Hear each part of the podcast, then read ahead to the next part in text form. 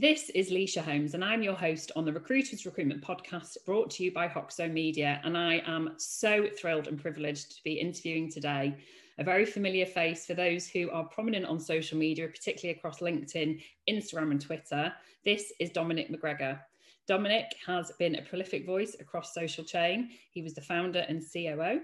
He's also a mental health advocate, and he's newly announced as a policy fellow for the Cabinet Office and he's currently in stealth mode as well. But the reason I've invited him on here today to you, our audience, as well as being a business investor, he's also very publicly talked about his sobriety journey, which is a subject very close to my own heart because I think we're both similar with about four years having given up alcohol. And I really wanted to invite Dominic on here today to share his experiences with you, our audience. So over to you, first of all, Dominic. Welcome to our audience. How are you? Very well, thank you. Um, I've had a, a, great day. I've just got off the peloton, so I'm a little bit.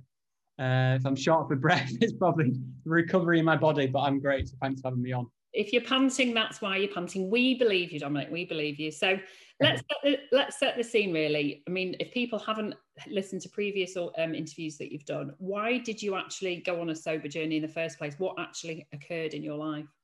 Yeah, um, I mean, as you, you mentioned there, I'm very open about my sobriety. And and for me, it, it, it's um, why I went on it.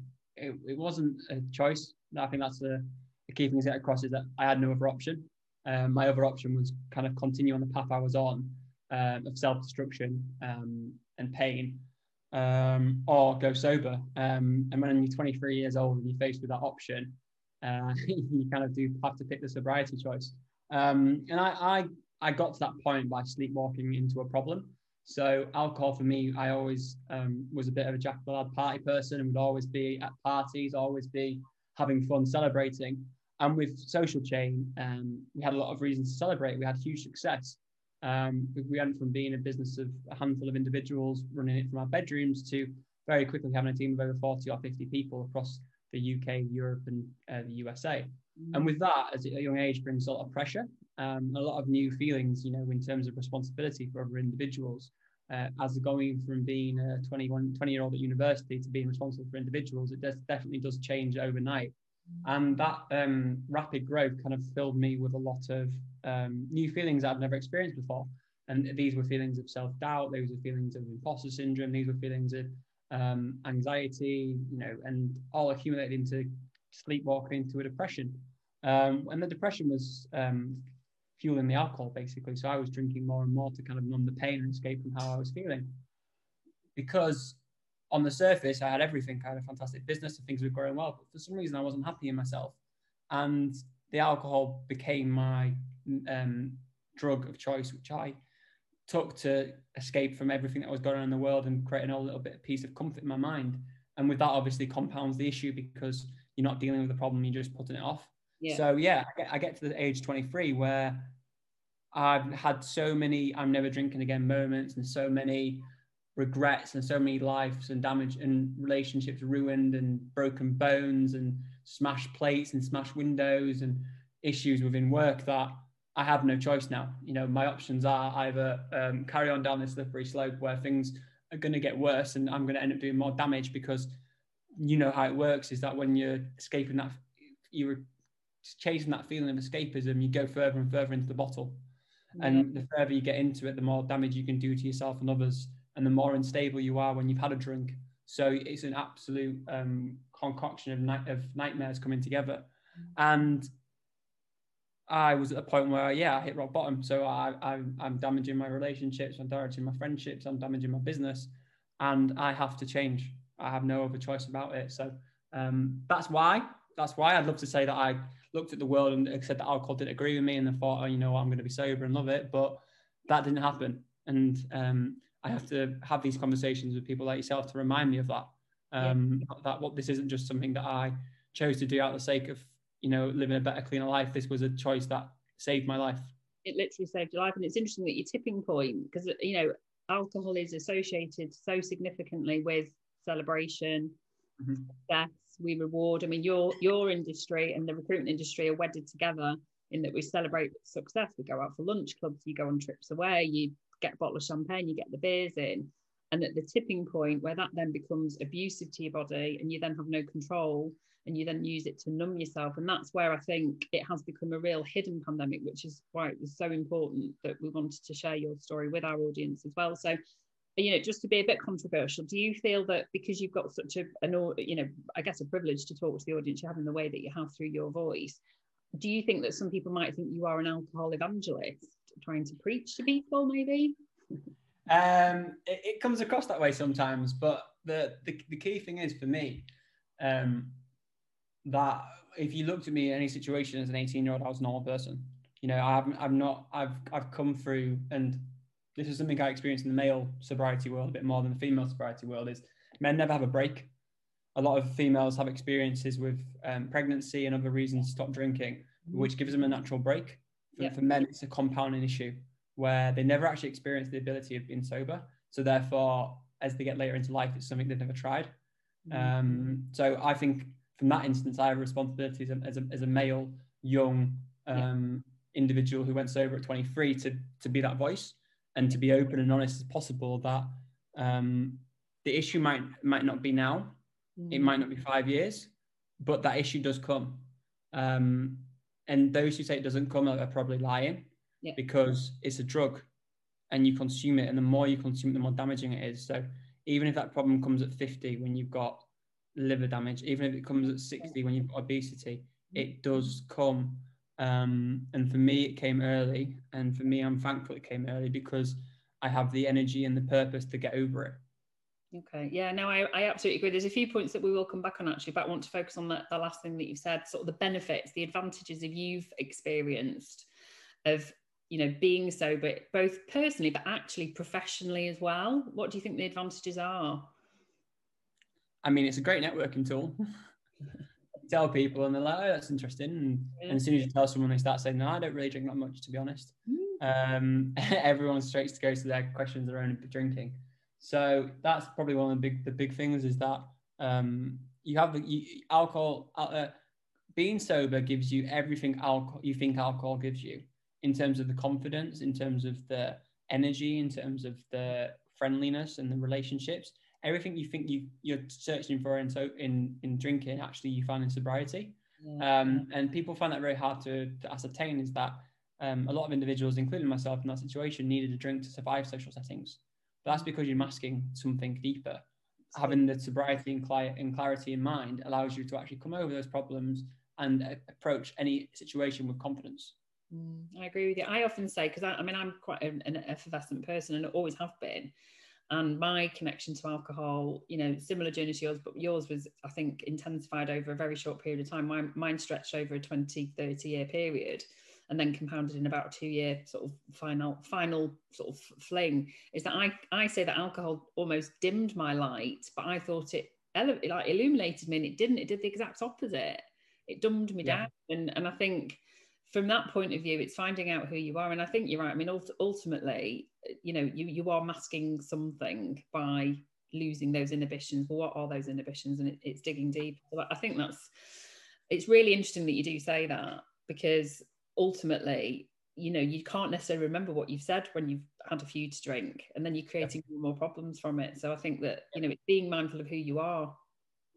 Yeah, exactly. And I think the sobriety piece allowed you to understand that better mm. um, and quicker. And yeah, you know, mine, I'm thankful in one hand, you know, I went through a lot of pain um, mm. in a very short period of time and uh, I'm thankful for it. You know, it's, it's one of those things you look back and think that's probably the best thing that ever happened to me. Absolutely. I say it was the hardest thing I ever did, but it was the best thing I ever did because yeah. it gave me Lysha back. It gave me me back and I've lost yeah. for so long and I didn't, I didn't even know it.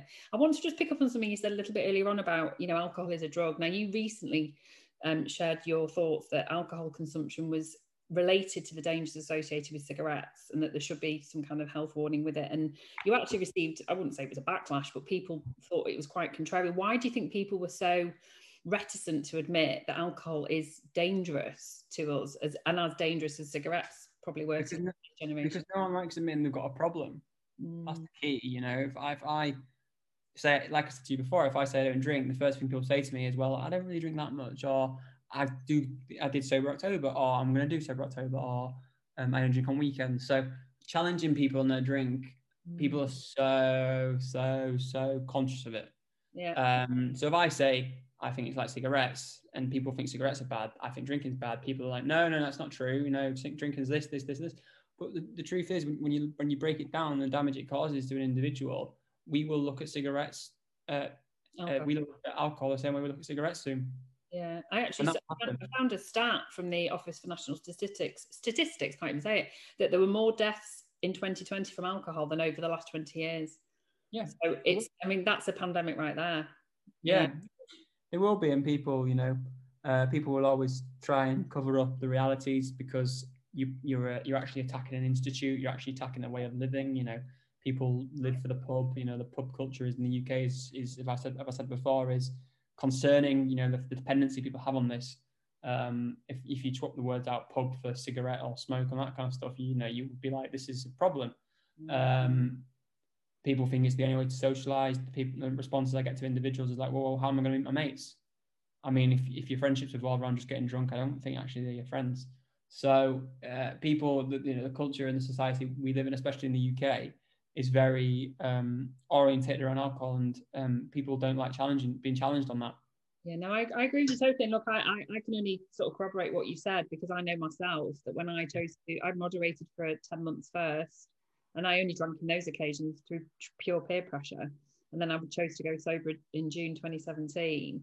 And my circle of friends changed over a period of time because I realized that some of them, it was just about getting drunk. It, that's basically what we did together. And I agree. And when you've shared your views on that, I just think, you know, maybe there will be a shift. I, I can't see it, but I think it's a societal change. And I wonder whether it's because people view sober people as maybe boring or some kind of pariah that we don't belong. I mean, what are your what are your thoughts on that? Again, going back to kind of the culture, you know, being a 23 year old and going sober, it's like, what can you do? People sit there and think, well, how am I going to spend time with you? What, how are we going to hang out? It's like, no, life doesn't revolve around drinking. And I think that um, that is learned as you get older and stuff. So, um, and I also think, I actually think the biggest factor, and this is going to be controversial and people are going to hate me for it, but I think people um, who drink are jealous of people who don't drink. Mm. That's that's that's what I think it comes down to. I think they look at you and think, "Oh shit, you don't need alcohol. I do." Yeah, oh, well, I think that, that is the I think, I think there's a lot to that, and I think it's because what they're afraid of potentially is that we will remember things that they won't necessarily remember in terms of behaviour. Yeah, but, yeah, but, but, but also just being able to survive social settings. Mm. And if sorry, I, I don't need to drink. I'm okay. If I if I said I don't drink instead of I don't need to drink, yeah. people will straight away feel really threatened. But you know, I, I do use a terminology in terms of I know I don't drink. But if I said if you changed it and said sorry I don't need to drink in situations, people would be like, yeah. What do you mean you don't need to drink? It's like, well, why are you drinking? Dominic, I experienced it on a, you know, my, my boyfriend actually, he he's, we, we only met two years ago um, on Bumble actually, and he's um, five years sober. And what you said before, I want to pick up on this actually, this sort of male sobriety. He, if he, when we go out for a meal, we'll just order a bottle of sparkling water because that's what we want. We don't, I, we don't do alcohol free drinks. We just prefer not to drink them. Yeah. Um, and no one ever really questions my choice, but they'll say, "Well, you don't. Are you sure? Do you want to see the list?" And he'll go, "No, it's okay, thank you. You know, I don't drink." And even like people serving are just like, "What?" Yeah. It, it's and I just think the whole mindset is around yeah. we're the unusual ones yeah, exactly. And that's that's the thing is like normally you can accept one person's gonna be driving, but both people are not drinking. It's like yeah. yeah. So we, we, we are we are both social pariahs, but we're really not. And actually, we're the yeah. most content people of anyone I know. So it's it's quite interesting. So I want to make this very um, practical for people when they're listening. So, and I know it's going to be very different, and this is going to be therefore quite generic and hypothetical. But what would you say the key three things, or maybe more, but three if, if possible? What would they do to change their habits if somebody's listening to this thinking, I really do want to either moderate or totally have an alcohol free life. We interrupt this episode of the Recruiters Recruitment Podcast to bring you a message from our wonderful sponsors over at Hoxo Media.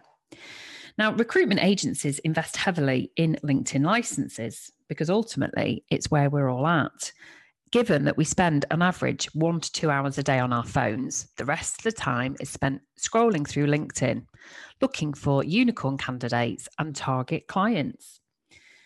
Now, if we look at the recruitment training programs that are available, they tend to be focused around outbound phone sales and leadership skills. So, how do you, our listener, maximize the huge investment of time and money that is spent on LinkedIn? Well, this is where Hoxo Media is solving this problem for hundreds of recruitment agencies. And we want to share this message with you. Their Academy program allows recruiters across the globe being coached in how to optimize their LinkedIn profile, creating daily habits for building out that unbelievable audience, that target audience, where they're producing their own valuable content that engages the right people and ultimately drives content into inbound sales conversations. As I mentioned, they're working with hundreds of recruitment agencies, and there are over 300 recruiters every month enrolling on the academy, which enables them to increase their knowledge in how to basically develop the best content and maximize the results from LinkedIn. And to be honest with you, the testimonies have been absolutely incredible. So, by enrolling in the Academy with just one single payment, you can train your entire business for 12 months, which is why I'm so excited to share this message with you, our listener. So, if you're a traditional recruiter like me, and you're an owner of a business, or you've got teams working for you who rely on outbound calls to attract clients and candidates, then really you do need to listen to this message and get in touch. You might find that you are using LinkedIn, but perhaps just for sharing jobs on there and you struggle generally for um, original content ideas and ultimately the confidence to actually know what is going to be good content for driving that inbound business. So I would love you to speak to Hoxo Media. Drop me a DM either on the link on this message on this episode or send me a WhatsApp and I can give you more information on how your agency can benefit from joining this program. Enjoy the rest of the episode. I think the the main things are one, admitting. Okay. That's the key, you know, not to yourself, but secondly to other people, being accountable. Mm. You know, mm. my my sobriety came through by me telling everyone I have to do it. It was it. It was close to that. There was no, I'll go on there and I'll have one drink. It was, guys, I'm doing this. I am going sober. I need to do this. You are helping me because I hang out with you. You are my mates. All right. If you don't get this, you aren't my friends. Yeah. So um, that that for me was again, you know, I am probably ignorant in the fact that that was very easy for me to say because I am as a person. I don't hide problems. I don't lie. I say if I need something to do, I need to go sober. My friends tell me I need to go sober. I am doing it. It was a team decision. It wasn't just me. It was my team. You know, it was Steve. It was my my girlfriend. It was my friends and parents. We all decided that I need to do it, and that made it easy. Not this whole like, oh, I'm not, not going to try drinking tonight because that's not a very strong purpose. That's not very easy. So that for me is the single biggest thing is having that accountability. Uh, and, and free, I guess, you know, if you give me, if I was to do free, um, I mean, the, the, easiest thing is just substitute, you know, spend your time elsewhere, do different things, focus on yourself. Again, I come from a point of ignorance because that's how I am as a person. Is that I don't need to go out and be in those social sessions. I, I've got other things. I had I had a company which I was growing that I could spend my spend my timing. And again, I do don't appreciate what it's like if you don't have that purpose or dedication. Um, so I, I, do appreciate the fact that I come from real um, privilege to be able to say those things. Well, I think it's just having other interests, isn't it? And it's throwing yourself into it. I think actually, just the point that second point you've made, that's about having really good people, having a community, having a tribe. So, would you recommend people go and join? You know, there are lots of sober groups out there. Do you think? I mean, I know you didn't, I didn't particularly, but actually it's choosing the people around you to support you because you don't want anyone that's i mean i had plenty of people are you sure you don't want just one you, you know you could just have one and eventually those people just you drop them out your life don't you yeah and i get i get that but you also so many people like your friends as well who you do like yeah. and you just got to be very clear with them you just got to say this is it this is me um, and that that has got to be non-negotiable as an individual is that i need to do this this is why i need to do it yeah. and um, it's not about changing friends. It's not necessarily about changing networks. It's about having those people who are around you accept you for who you are. You know, start with your parents, start with your brothers, start with your sisters, start there, and then build it out. You know, go to then your friends afterwards. But you've got to you've got to have those people around you who are on the mission with you and make it feel like no, he you know he doesn't drink. I'm pretty sure now if I went to go grab a drink mm. for any reason yeah. or a shot, I'd have four or five people running over to slap it on my hand because they know that that why it's important to me. And that's always been the case. I think that clarity and having those people with you is what makes it easier because otherwise you're you're with those people and those are the people who will tempt you. That's simple as that, isn't it? Really, the people you hang out with are the ones that are going to tempt you. Definitely. Do you think that if you hadn't gone sober, you'd achieved, have achieved what you have in the last few years? I'd be dead. Wow. I mean, if that's I not, I think I wouldn't be here. I think it's as simple as that. I think there was a there was a there was an option. There was a, a slippery slope I was on, and I think it was either that or. And again, that's that's understanding that the the severity of the situation is that that's where I was going to go. So that was my option: either sort myself out or lose everything. Yeah, it's a very it's a very very sober thought. Well, you've been an absolutely delightful guest, and I do appreciate you making time because I know you must be so busy.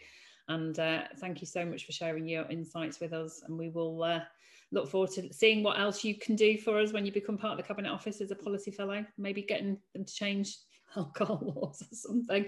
I'm joking. Um, and thanks for all that you do with mental health advocacy as well. You know, you are a, a huge champion in that as well. So thank you for that. And no. I do try.